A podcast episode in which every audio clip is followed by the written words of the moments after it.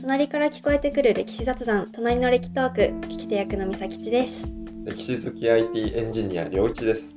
このラジオは歴史大好きサラリーマン良一さんと私美咲吉がさまざまな歴史雑談を繰り広げる番組ですカフェで隣から聞こえてくる話を楽しむように気軽に聞いてもらえると嬉しいですはい今回はあれですよね貴族ランキングの話をそうです。はいするで合ってますかはいまあ、前回お話ししたのが、まあ、頼朝が、あの、ついた征夷大将軍っていうのは、まあ、頼朝の時からすごい高いブランドになうんったとうんいうところで、まあ、頼朝がとっても偉かったからなんだよっていう話をうんしたと思います。うんで、頼朝がその偉かった貴族の中でも高いランキングにいたと。うんうんいうところを話したので、まあ、今回はそのランキングのことを、まあ、簡易と、簡易うん、言うんですけうど、んうんそれについてお話ししていきたいと思いまはい簡易はあの冠に、す。うんあの1位2位3位の位えーっとね、官僚とかあそっちか官、あ間違えた間違えた官僚とかの官うんうんうんに位うんうんうんで簡易と。はいはいで、この官位って、実は、あの、まあ、官位官位っていう言葉は、まあ、今でも使うんだけど、うん実はこれ、二つの言葉をギュッて圧縮した言葉ほうほうなんほですね。う略称みたいなそうそううそんう。うんで、その二つの言葉が何かっていうと、官職とうん怒り。官職と異界ううんんうん官職の官はその官位の官と一緒で、うん官僚の官で、うん職は職人とはいかはいはい役職の職。うんで、異界の方は官位の位うん位に階段の階はいはいはいで異界。うんで、この2つを組み合わせて簡易と簡易いうふんうんに言います。じゃあ、この2つがそれぞれ何を表してるかっていうところなんだけど、うんまず官職の方は、まあ、さっきもちょっと説明したけど、職が役職の職でもあるというところで、行政機関の中の役職のことを官職あってあいうふうに当時は呼んでいた。うんうんまあ、なので、行政機関っていうと、例えば、今で言うと、まあ、省庁、うんうんまあ、文部科学省とか、厚生労働省とか、えー経済産業省とか、うんうんえーの財務省とかね、うんその省庁の、で、役職なんで、例えば大臣だとあーか、一番上だと大臣だはいはい大し、あともうちょっと、もっと下の方に行くと、部長とか課長とか、まあ、そのあたりになると普通の会社でもあるそう役です職だねった部りする長課長とかだったらうんなので、まあ、そういうものをイメージしてもらえればいいかなとうんうん思います。今でいうその役職と、まあ、うんうんほぼイコールだと思って大丈そう夫そう。そううそうんうん。役職のことだと思ってもらえれば OK です。はい。で、今度、異界の方は何かっていうと、これが、あの、純粋な貴族のランキングを表してます。うんうん。で、全部で30段階え、めっちゃ細かいですね。を細かいんですよ。へえ。で、一番上が、えー小1。うん。で、小っていうのは正しい。うんうんで、1位は1、あの、 1関数字の1に位が一番高くうて、ん。そこからどんどんどんどん、えー、小、小っていうのが、まあ、まあ正しい方うんうん。、で、もう一個、10っていうのがあって、じゅ10っていうのは、うん。従うっていうああ。 10はいはい。で、11位とかあるんへでー、なんか、制服制服みたいなのが、それぞれ1位、2位とかにもあったりとか、あとは、あと、15位の下とか、あの、最後に上下までつく。すあ、あ、上下の。そうそうそううそう。んうん。なので、えー上下と正と10、うん。それの組み合わせで、まあ、あ30あ。あると。はあ。そう、なので、で、上下がつくのは、1位から10位まで全部つくんじゃなくて、うん一部だけついたりするんで、ちょっと変則的ちょっとな変則的なちょっと難しい30段です階。ね。うんうん。で、それが、まあ、貴族の中のランキング。あーでなんか15位の下はなんか可愛いですね。ジュそゴうンそうみたいそうな。そうそうう、ん15みたい。うん。で、頼朝がついてた以外も、そのもっともっと15位の下あ、へえ。まあそそれに相当する、えー役職も、 15位の下うは、んランキングだとどのくらい上なんですか下の真ん中とか。えー5なんで真ん中ぐらいであすー、ねじゃあ大そこそ体こなんですね。うん。で、その5位より上の人は、まあ、貴族っていう風な扱いあをー受ける人たへち。え。で、6より下は、まあ、貴族とは見なされない。うんうん。けど、まあ、有力な人たち。へいえ。う感じで分かれてます。それはその、なんていうか、ランキングをこう上げていくことも可能なんですかそうね、自分たちの頑張り次第で、まああ、ーその、普通の会社でもある出世していくっていうのうんうはんある話で、うんうん。だから、生まれた家が、もちろん、いい家だったら上がりやすいとか、うんうん。っていう、そういう優位性はあるけど、まあ自分の実力があれば、うんうん。まあ下からあーレベ上ルが上っげしてレいけベるんルアッだ。プしていくっていうのはできる。うんうんうん。まあ頑張り、まあそれの頑張りが、例えば、その政治でなんかとってもいい成績をうんう上んげた。まあどっかの、その、まあ今で言う、例えば、なんだろうね、愛知県とか、うんうん県の、あの、偉い人。うんをやって、まあその件で、まあとっても、まあ平和に収まってましたとか、うんうん。いい政治をしましたってなると評価されて、うんうん。まあ上に行くとか、うんうんうんあとは、まあ武士たちも、まあ頼朝みたいに官位をもらってくる人たちが出てくるんだけど、うんその人たちも例えば、まあ源氏の人が兵士を追悼して、まあ世の中平和にしましたとかう、んうんまあ、自分たちの敵対する人たちを倒しましたってなると評価されて、かなり、えー、理解も上がったりとうんうん。いうので、あ、あの、ランキングを上げていくっていうのはできるうんうんとういうとん。ころですね。はいはい。で、この官職と位階の組み合わせで官位になるんですけど、うん。頼朝はもともと右兵衛の権之助って いう、えー、官職を持っていました。右兵衛の 権之助。権ちょっと耳に残りますね。 そうそうそうそう。で、この最後の、えー、権之助の助うんの字を取って、えー大河ドラマ見てる人、見てた人だったらわかるんですけど、頼朝のことを助殿、助殿って、へえ。大河ドラマの鎌倉殿の13人の中で言うんですけど、うんその助殿の助は、右兵衛の権之助の助から取あーって、助殿っていうふうに呼ばれているう、んうん。いうとこですね。あ、じゃあそのや役職名というか。そうそうそうそうそうそうあー。まあ今でもさなんか例えば「よ社長!」みたいなことをはい言はい。ったりするじゃないですか。うんうん。まあ本当に社長の人かどうかともかくとして、うんまあそういう感じでまああの役職でねうん例えば普通に「すいません部長」とかっていうふうに、まあ名前で呼ぶことは最近多いけど、うんまあそれでも役職を使ったりとか、うんうん役職を使って人を呼んだりとかっていうのはあると思うんですけど、それと同じようなイなメるーほジどで。なるほど。うんまあ右兵衛のなんちゃらかんちゃらだと長いですからねそう。そうそうそうそう助殿って言って話しかけるんだ。そんな感じで話しかけていたっていうのが、まあ当時の、えーまあ、頼朝の役職から取った、まああだ名うんうん。だったというところですね。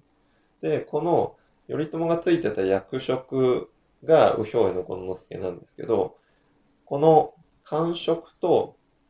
さっき言ったランキングの以下位っていうのは、だいたい相関性があって、うんうんうん右兵衛の権之助ぐらいだとランキングで言うと大体これくらいうんっていうのが、まあおおよそセットになってるんうでんすよ。うんなのでさっき話した、えー頼朝15位の下ぐらいだったっていうのは右兵衛の権之助っていう役職だとそれくらいのランキングだよねっていうはあそういう関係性が。あじゃあまあ感触と異界とまあ2つ指標というかはあるけど、まあ大体どっちも同じくらいそうそうそうそう。はいはいはい、まあ役職がこのランキングを意味するみたいな、うんうんうんまあそういうのは大体釣り合ってるっていう感じでなするかほね。どなるほど、なんまあか複雑な感じしてましたけどまあうんでも大体同じくらいなんですねだからそのあたりが大体相関があるから、まあ一括りで簡易っていう言葉で、うんまあまとめられてるっていうのなが、るまほどあ実際のところかかなというところですね。で、えー今お話をした、その、役職、頼朝の役職、右兵衛の権之助の、打って右って書くんですよ。右。あー、うんうん、右左の右。で、この、右兵衛もあれば、左兵衛もあるわけです。左もあるんですね、左もあるんですよ。兵衛っていうのは、兵衛府っていう、まあ、役所うん、うんのことを指していて、右の役所と左の役所があって、うんうんで、頼朝は右側の方の、まあ、担当だったということなんですけど、左と右あって、その、さっき言った役職によってランクも違うって話をしたじゃないですか。うんうどっちが上なのかっていうのは決まってるんですよ。あー一緒じゃないんですね右とそうそうそう左そうへえで、右と左、どっちが上かっていうと、日本では左の方を上にする。左が上うんうん左を上座にするっていうのが、あーまあ、伝統的な習わしうんで、うん例えば、ひな祭り、3月になるおとーひな祭りの時期になると思うんですけど、ひな祭りでも、段の下の方に、うん、左大臣と右大臣って並んでる。あー確かに、うんうん、なんかね、あの、ひな祭りの歌の中でも出てくると思うんですけど、あれの左大臣と右大臣も、左大臣の方が上で偉くて、うんまあ、右大臣の方がその下にいると。へえいう感じで、もちろん左大臣、右大臣っていう役職自体はどっちも偉いんですよ。そうんうんの朝廷の中では偉いんだけど、まあ順位をつけると左大臣の方が上とへえいうのが、まあ習わしになってうんうまんす。で、お代理様とお雛様もうん右左、まあ順位があるんですけうど、んうんこれ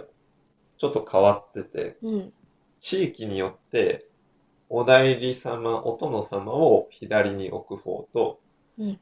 お雛様を左に置く方と、へえ地域によって違うんです違いねがあるんですよ。知らなかったで、関西は左側に、えーお代理様、うんお殿様を置きます。うんで、左側っていうのは、お代理様目線での左側。ああじゃあ私たちから見てじゃなくてそうそうそうそう逆逆側から見ての右左そう。なので、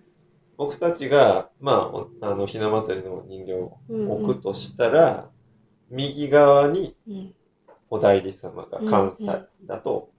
へえ左の方が上なんで、うんで、その左っていうのはお代理様目線での左なんで、僕たちから見ると右側に置く。うんうんだから、左大臣、右大臣も、僕たち正面から見ると、右側にああ左そうい大うこと臣かがいて、うんうん左側に右大臣がいる。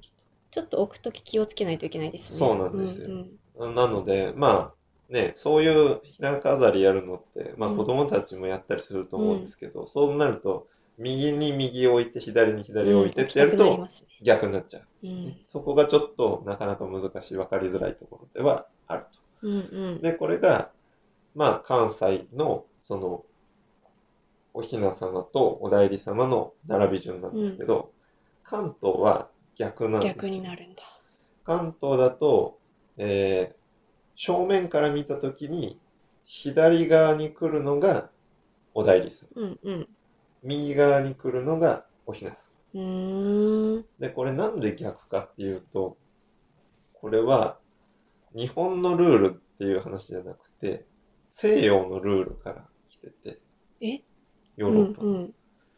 西洋では右の方が上位っていう考え方がああ、日本と逆なんですね。逆なんですうんうんで、なので、まあその関東ではそれを取ってきて、うん。うんまあそういうお雛様、お代理様の並び順になるんですけど、うん実は現代の中でも皇室の人たちが、その右左どっち並ぶかっていうのは西洋式でうん。へえ。並んでるらしくて、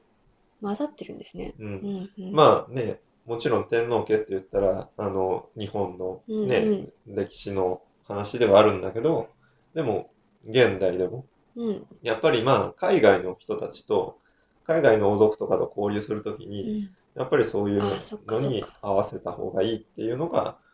多分あるんじゃないかなっていう。交流するにあたってちょっとこうう、ん。そんなところでなんかバチバチしてもっていうのありますよね。そうそうそうそう。んっていうので、まあ、西洋式に今はなっていると。うとーんいうところがあります。なんで日本だとうん左の方が偉い、上っていう風になってるんですかいい質問ですね。お、ありがとうございます。これはですね、あの元を正すと中国のうん、ルールから来てます。あ、へえ。日本ってもともとその昔は中国からいろいろななんかルールとかを取り入れてきて、あ、そうかそうか。まあ官僚の制度とか政治をやってきたので中国のルールが元なんですけど中国でどういう風になってるかっていうと君主お殿様は基本的に北側を背中に向けてうん南に向かって座ると。うん、で、それで政治をするっていう、そういうしきたりがあったらしくて、うん、で、それを実際見てみると、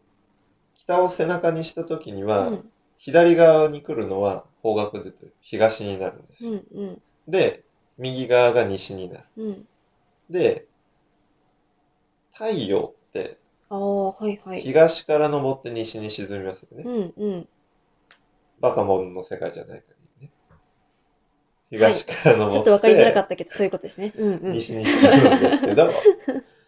なので、太陽が昇る方が尊いっていうあ考えーな方るがあほったどと。なので、東の方、左側をうん、うん。上位にして、うん上にして、沈む方を下位、下にしたっていう、まあそういうところから、うん。左の方が上で、右の方が下っていう考え方ができてきた。なるほど。太陽基準なんですね。そういうことです。うんうんやっぱりなんか、ね、元を正すと、そういう自然のルール、うん、うん。そういう中から、まあ、そういう、なんか人、人工的に作った制度とかも、うん、うん。まあ、決まってきたなるとほいうのど。は、ちょっと面白い話ですよね。うん、うん。で、そんな右左に関して、あの、まあ、中国から取り入れたっていうところで言うと、京都の街も、はいはい。その影響を、とても中国の影響と、その右左っていう考え方を、うん、あの取り入れた町になっていて、京都は昔は天皇が住んでいたうん、うん。都があった場所なので天皇の人たちもさっきの中国の話と一緒で北を背にしてあー南に向かって政治をすうんる。うんなのでその時に京都の中で、えー行政区で左京区右京区ってへえ。左の京うんの京都の区うん右の京都の区って書くんでうすけんど、うん。左京区右京区も北を背にした時の左右なのではいはい。基本的に地図って北が上になってるじゃなういですんか、うん。なので右左逆なんですああ。ちょっとややこいですよね。ややこしい誰誰目線のそうそうそう左そう右左なのかみたいな。そうなんですうよ、んうん。なので